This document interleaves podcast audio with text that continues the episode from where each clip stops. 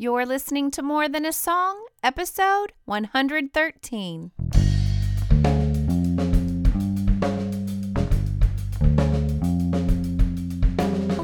Welcome to this episode of More Than a Song. My name is Michelle Nezat, and this is the podcast dedicated to helping you discover the truth of Scripture hidden in today's popular Christian music. My goal is to teach you to connect portions of God's Word with the songs you're singing along with on the radio to help you meditate on truths that will transform your way of thinking and ultimately your life. I don't know why it's taken me so long to use this song, My Story by Big Daddy Weave. I mean, I love it, but I guess I just didn't have any one scripture to point to. I mean, the Bible is one big story, right? And so all of that changed for me a couple of weeks ago. I don't think I'll ever listen to this song the same again.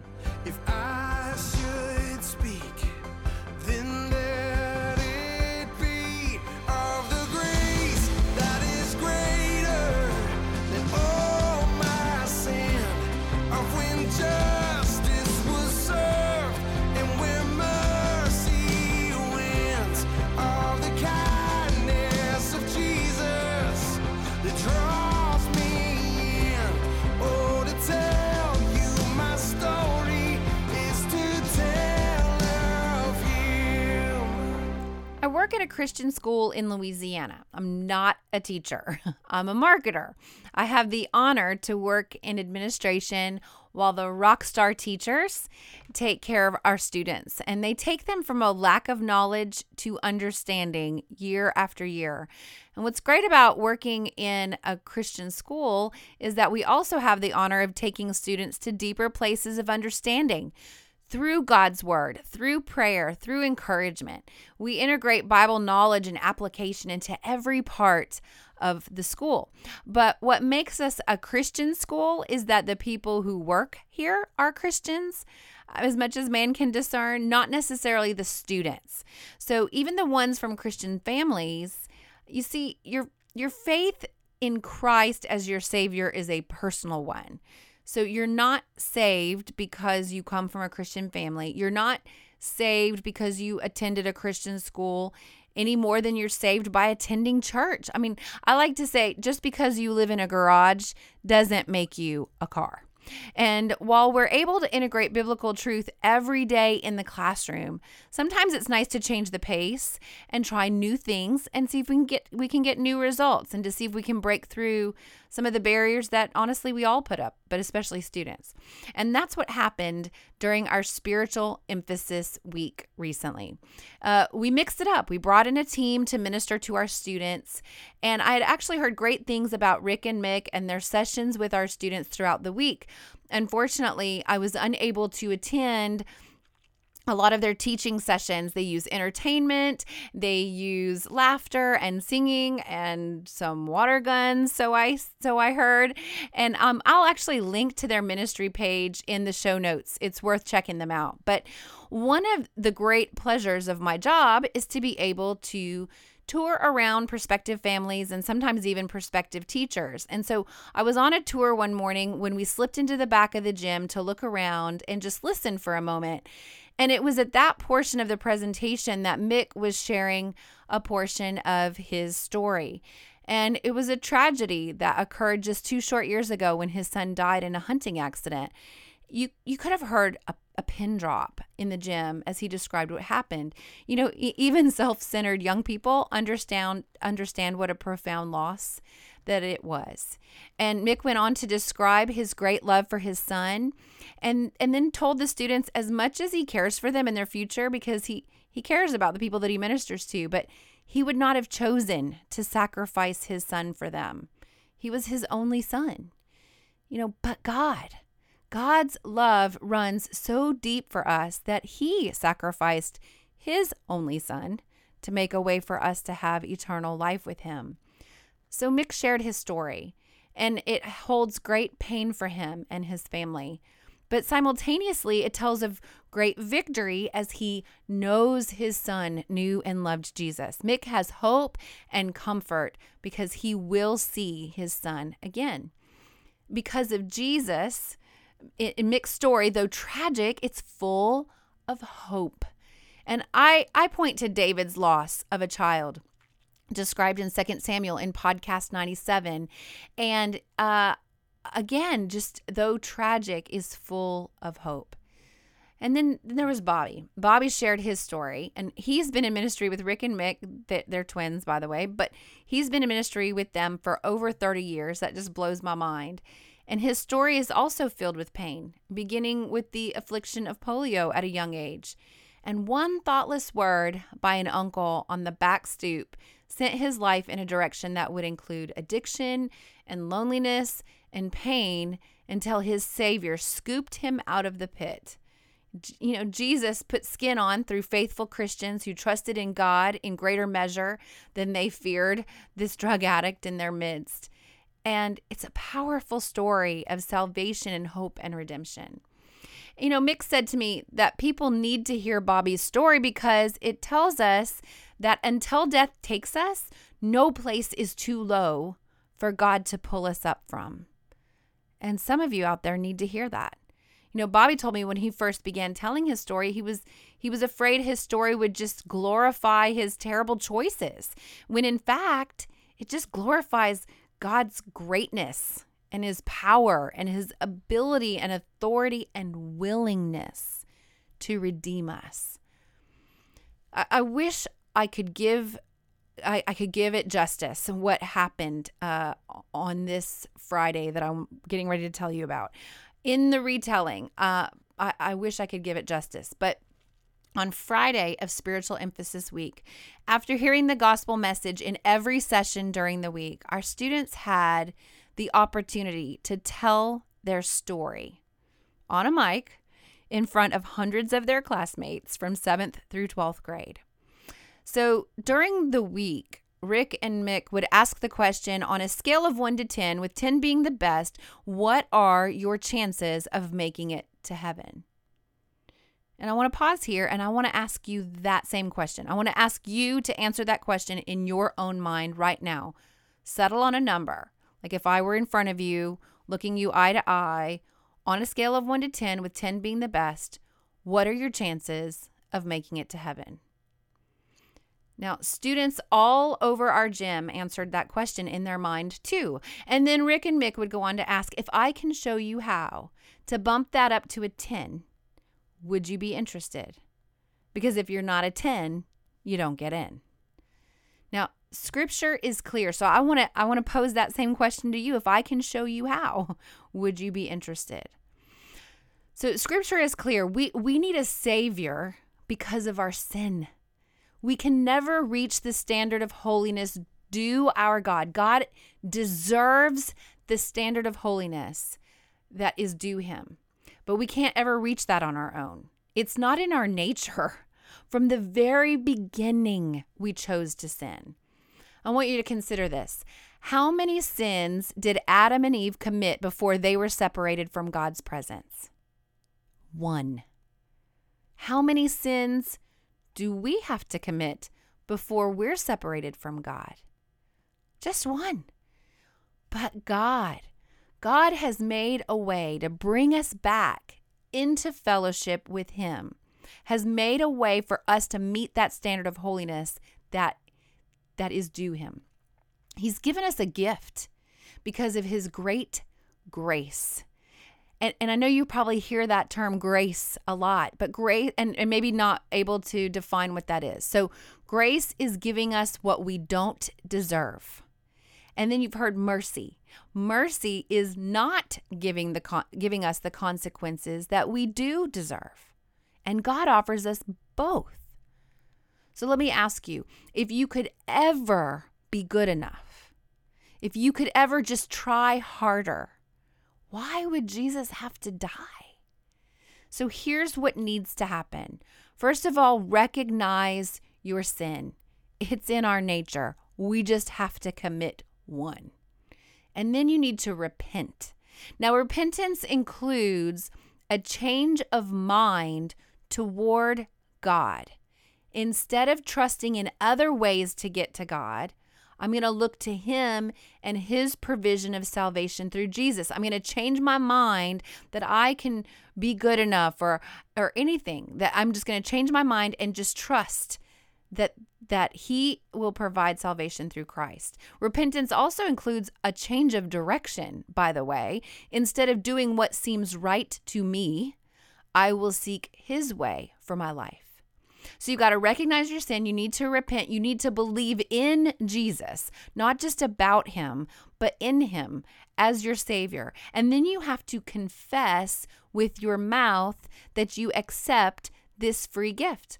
Romans 10 9 says, If you confess with your mouth that Jesus is Lord, and believe in your heart that God raised him from the dead, you will be saved. And in relation to this gift, it comes from Ephesians chapter 2. For by grace you have been saved through faith. It is the gift of God, so that no one can boast.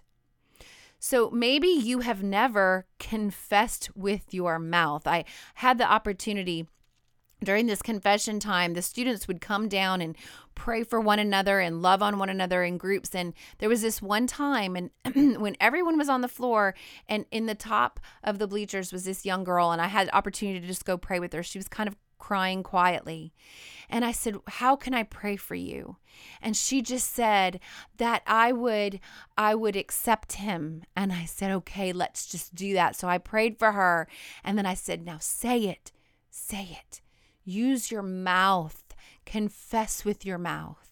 And she said it, and it was beautiful. It doesn't have to be a, a specific prayer, a specific word. It is a confession, your personal, heartfelt confession with your mouth Jesus, you are my Lord.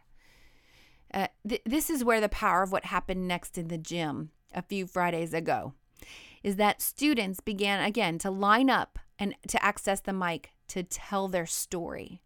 They lined up to share tragedy and mistakes and pain. They lined up to declare earlier this week, I was a five, but now I'm a 10. And it happened over and over and over. Um, um, an associate of mine said that she came into the back of the room and leaned over to another teacher and said, Is this real or is this pretend? And the other teacher, with tears in her eyes, said, Oh no, this is real. Y'all, God moved in the gym that day.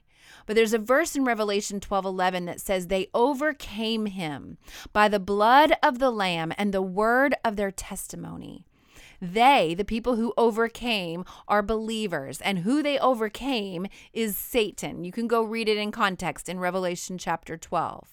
But we overcome Satan by the blood of the Lamb, the blood of Jesus Christ, born on the bore on the cross for us. And the word of our testimony we overcome the enemy by the sacrifice of Christ and the word of our testimony. We must speak it. We must write it. We must declare it Yes, this may have happened to me, or I have may have made this destructive choice, but I overcome because of Jesus. I'm a 10, and I will overcome by not stuffing my story or continually being defeated by my past, but declaring God's grace and mercy and provision despite my past. Now, the Bible is one big story pointing to Jesus and telling us of his love and his plan um, for our lives. And God's word is also filled with the stories of so many people that we can identify with and we can learn from. But we have to actually read them. we have to kind of sit and consider them and look at them from new angles. And so, my challenge is for you to become intimately familiar with the stories of God's word, that you can retell them, that you can see where you maybe meet up and, and can see yourself in the story. You know, if I told you the story of a young man who grew up in a very dysfunctional family, you might be able to relate to portions of his story. And so I spent some time this week in 2 Samuel and the beginning of 1 Kings. I prayed about what I should share on the podcast this week because there's so many stories, you know, and I take it very seriously. I want to do exactly what God has told me to do. And I don't really believe that I have anything to say I am I'm just a vessel, really a, just a jar of clay that God I just want to be an open vessel that he can pour through. But I wanted to tell Ruth and Naomi's story because it's just four chapters. and the senior pastor of my church spoke about it last Sunday. And so I had some ideas in my mind already. I could use some of his points. I already had some ideas. But God kept bringing me back to Solomon. So here we go. Now, Solomon is not as straightforward as like a Ruth and Naomi. His is not a story that's told in four chapters. It's not easy to tie it up with a bow. In fact, I can barely scratch the surface, and I suppose that's okay because what I really want you to do is read it for yourself. But you read about Solomon's birth in 2 Samuel chapter 12 verse 24 and 25 when it says, "Then David comforted Bathsheba his wife and slept with her." She became pregnant and gave birth to a son, and David named him Solomon. The Lord loved the child and sent word through Nathan the prophet that they should name him Jedediah, which means beloved of the Lord, as the Lord had commanded. So the short of it is that Samuel was David and Bathsheba, I mean, um, Solomon, excuse me, was David and Bathsheba's second child. After the first child died, as a consequence for David's grievous sin in taking Bathsheba for himself, even though she was married, and then having her husband killed by putting him on the front lines in a war. So Solomon's parents had a baby before him that died. Now, there may be some of you listening that can relate to this. In fact, I have a friend who was born after a previous sibling had died. It's affected her life because it still affects her parents. Of course, this is, you know, their story oozes into her story. They don't forget the one who was lost, it leaves a mark. So after 2 Samuel chapter 12, if you keep reading, it seems to be David's story or even like some of his other children. But don't ever forget that though it seems to be the parents' story, that your story impacts others. If you're a parent, your story impacts your children, especially impacts your children. So when things in the family explode or implode, uh, children get hit with shrapnel too. So Solomon was loved by the Lord, and it was even in his name, Jedediah. And I just want to say, you are loved by the Lord. You can make choices not to self destruct. I pray that you will. But that doesn't mean that you won't necessarily be in a family that that won't have members that are self-destructing. So you very well may be in a, a family with members self-destructing left and right. So I just want you to keep reading about Solomon's half brother and sister.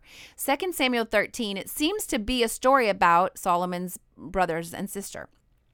Amnon is his half brother, and Tamar and Absalom are his half brother and sister. All of them share David as a father, but Tamar and Absalom share the same mother too. Okay. It's actually a pretty graphic description, and so I encourage you to read it for yourself. But the quick version is that Amnon begins to want Tamar for his own, but was unwilling to take a pure path, which, by the way, was offered to him. And then Amnon's despicable actions cause her great harm and pretty much destroys her life, and then causes her brother Absalom to resent Amnon to the point that he makes a despicable choice himself. And this is where Solomon's story intersects with the story of his family members. So, after two years, let me just set this up a little bit, but after two years of bitterness and rage building within him, Absalom invites all of the king's sons to a dinner at his house. Now, his plot was to kill Amnon. But if you read the story, obviously he was so crazy that it wasn't beyond belief that he would kill all of his brothers. And here's what happened 2 Samuel 13, verses 28 and 29 says Absalom ordered his men, Listen, when Amnon is in high spirits from drinking wine, and I say to you, strike Amnon down, then kill him. Don't be afraid. Haven't I given you this order? Be strong and brave. So Absalom's men did to Amnon with what Absalom had ordered. Then all the king's sons got up, mounted their mules, and fled. So when you read this story and it's tragic and it's again dysfunctional family at its worst, I want you to remember we're considering Solomon's story. Now he is a member of quote all the king's sons. He was one of the sons. So how about that being a part of your story? You're already sad because of a dysfunction of your family, then your brothers go and kill each other and you are at the dinner and you have to flee for your life. Now, I want to tell you something. Listening to the stories of the students just a couple of Fridays ago, I am even more convinced that it is quite possible that there is someone listening right now that has experienced tragedy like this. There is hurt and pain in unmentionable measure. And I I just want you to know that there are stories in God's word that you may actually identify with that you didn't even realize were there. And so I wish I had time to go on and talk about the mass exodus from Jerusalem when David David let Absalom back into kind of the family a little bit and then Absalom ends up rising up against David, building an army to the point that David and his whole family had to flee. When you read about that, don't forget his whole family includes Solomon. Okay? So when you're reading this, think about Solomon. Interestingly enough, the Bible describes David as not disciplining his children. It says um, of one of the relationships where it says he never even asked his son who chose evil, Why are you doing that? Isn't that interesting? So here's Solomon right, uh, uh, living in a house uh, of King David, a man after God's own heart, who chose not to discipline his children, and proofs in the pudding on how that worked out. So as you read 2 Samuel and you begin to read about Solomon's choices as an adult, you go into First Kings as you read about that, his wise advice in Proverbs and Ecclesiastes, I want you to consider his beginning. Consider what happened to him as a child. Consider what happened to him as a young adult and how those may have affected his choices as a man. You see, uh, in First Kings chapter 2, uh, it, the time had drawn near for David to die, and he gave this charge to Solomon. He said, I'm about to go the way of all the earth, so be strong. Act like a man and observe what the Lord your God requires. Walk in obedience to him and keep his decrees and commands, his laws and regulations as written in the law of Moses. Do this so that you may prosper in all you do and wherever you go, and that the Lord may keep his promise to me. If your descendants watch how they live, and if they walk faithfully before me with all their heart and soul, you will never fail to have a successor on the throne of Israel. So, isn't that interesting? He is telling Solomon, you follow these rules and you teach those behind you to follow these rules but it's so funny because david did not discipline his children and so it's just uh just fascinating solomon grew up in that kind of environment and I want to introduce, I know I'm going long this week, but I want to introduce two bites this week. Uh, B I T E, Bible Interaction Tool Exercise. I try to introduce one exercise, at least one exercise a week, uh, to help you try new things to interact with God's Word. Now, this uh, one is uh, one that I've used uh, often, and that is to read and keep on reading. Now, the reason I've urged you to do this on many episodes is that you can get engaged in the story. I don't want you to think, okay, I'm going to pick up, I'm going to read um, uh, Solomon's story in Second Samuel, starting in Second Samuel 12. I'm going to read a chapter a night. Don't do that. Set a time frame, set a set a clock, maybe 15 minutes, at least 15 minutes, maybe 20 minutes, even 30 and just read the story. Read it and keep on. It reads like a story. You can get caught up in the dynamics of this crazy dysfunctional family. So, Bible interaction tool exercise number one one way to take a bite out of scripture is to read and keep on reading, but not by chapter, read by time. Now, the next bite is to write out your story. If you told me your story, would I hear hope and love? Can you tell me that you're a 10? You will overcome by the blood of Christ, by the blood of the Lamb, and the word of your testimony. But so many of us have never taken the time to write out our testimony. Now, mine includes tragedy as it relates to those I love. Mine includes cancer and and not for me, but people that I love had cancer. People that I've loved ha- have committed suicide. People that I love ha- have been in, um, divorced. All of which, all of this has affected my life. But my story is one where my Heavenly Father captured my heart from the beginning. And when He told me He loved me with an everlasting love, I believed Him. And when He told me that I could know Him more by reading His Word, I believed Him. And when He told me that I could have blessing in exchange for my obedience, I believed Him. So, what's next? Read and keep on reading start in 2 Samuel 12 through 1 Kings, the first few chapters. And 1 Kings 11 is when Sol- Solomon dies. So read that to see the story of Solomon. Consider the similarities in Solomon's life to your own. Maybe you have a, a few dysfunctional family members. And then write out your story. You will overcome by the blood of the Lamb and the word of your testimony. And you want bonus points? Share your story with someone else. You never know how God might be able to use it. And then while you're in God's Word this week, let me know how you're doing. Email me, Michelle at michellenezat.com. You can hop on Twitter or Facebook and we can talk about what you're learning. Before I tell you what song will be featured next week, I want to shout out to Amy from Mississippi, Sherry from Utah, Janet from Minnesota, Tina from Kansas, Randy from Arkansas, Jan from Australia, Jody from New Jersey, Zuri from Texas, uh, Jennifer from New York, Megan from Texas, Lydia from Brazil, Becky from Minnesota, Donna from Tennessee, Carol from New York, and Ole Ling from Singapore. These are my newest subscribers to my website. Welcome. Now, the benefit of subscribing is that I will email you once a week, and in that email, you will get a weekly memory verse resource to display on your smartphone, tablet, desktop, or you can print it out and put it wherever is convenient for you to review. You also get an email recap of the week's episode and instant access to any of the resources I create for my episodes. It's just my way to say thank you for listening. So head over to michellenezat.com to subscribe today. And then don't miss an episode of my podcast by subscribing in iTunes or Stitcher Radio for those of you who have Android. And while you're there, please leave me a written review and a star rating. This not only encourages me, but helps me stay visible to new listeners. And as always, if you take the time to review my podcast, I will take the time to personally thank you right here on the podcast. Well, that's it for this episode of More Than a Song. Next week, I will use Joy of the Lord by Rend Collective. If you liked this episode, would you mind sharing it with others? I've made it really easy. With just one click, you can share via Facebook, Twitter, or email. Just head over to michellenezat.com forward slash 113. And then while you're there, I'd love to hear from you. Click on comment to join the conversation. Until next time, take time to meditate on God's Word and consider His ways.